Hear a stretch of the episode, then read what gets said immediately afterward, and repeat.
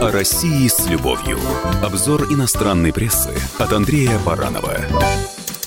В понедельник, 7 октября, свой день рождения отмечает президент России Владимир Путин.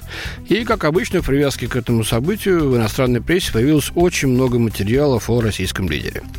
В большинстве из них Путина критикуют и ругают, к чему, впрочем, мы все давно привыкли. Но мы-то знаем, еще современно Михаила Сергеевича Горбачева нашего, да, что если твои геополитические оппоненты, не говоря уж об откровенных врагах, тебя хвалят, то что-то идет не так. На Путина же ополчились за то, что он ведет независимую политику, предельно рационален, и самое главное, не только не собирается прогибаться перед Западом, но и бросает ему вызов, когда речь идет о защите национальных интересов страны. Что остается в такой ситуации делать? Правильно, пугать западного обывателя зловещим хозяином Кремля, лепить из него такого политического монстра. В этой связи мое внимание привлекла публикация журналиста немецкого издания Die Welt Кристофера Шильца под названием «Путин намного хитрее, чем Обама и Трамп вместе взятые». Собственно, это интервью с бывшим советником Владимира Путина по экономике Андреем Илларионовым, который в последние годы э, живет в США. Мне, кстати, доводилось с ним встречаться, когда он еще работал в Кремле. Помню, как этот чиновник с гордостью носил майку, э, подаренную ему в Америке, с надписью «Да здравствует капитализм» «Long live capitalism». У меня волосы стали дымом от того, что этот человек теперь городит на голубом глазу. Читаем. Планы по сдерживанию России для Прибалтики и других государств, соседствующих с Россией, никуда не годятся, горячится Ларионов.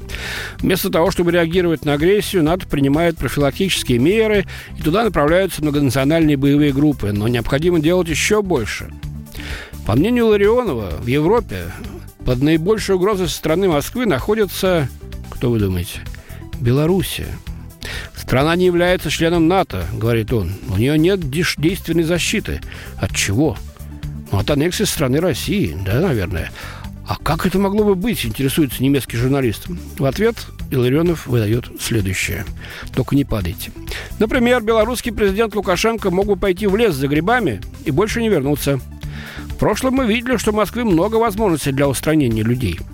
А если в Беларуси исчезнет главный, там больше никто не сможет отдавать приказы. 90% населения говорят по-русски. Большинство людей православные христиане, и репутация России в целом положительная. Поэтому Путин справился бы здесь без труда. Вот, вот так. А вот на Украине у русских трудности, считает Илларионов. Почему? В начале боевых действий олигарх сформировал собственные батальоны, чтобы противостоять российским агрессорам. Ну, имеется в виду Коломойский, наверное, да? Это было знаком действующей гражданской культуры. В Белоруссии такого, увы, нет. Точка, конец цитаты. Ну вот кто он, сумасшедший, тихий? Или потерявший вообще все связи с реальностью? Или просто тривиальный провокатор?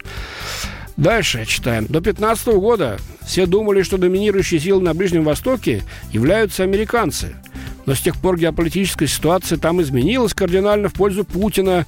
Американцев теперь полностью игнорируют. Это крупная политическая победа для Москвы, стенает этот э, горе-эксперт. Но одно внушает оптимизм, вот по данным последних опросов, 84% немцев выступают за безусловное продолжение диалога с Россией. Так что, выходит, зря Илларионов старался со своими страшилками. О России с любовью.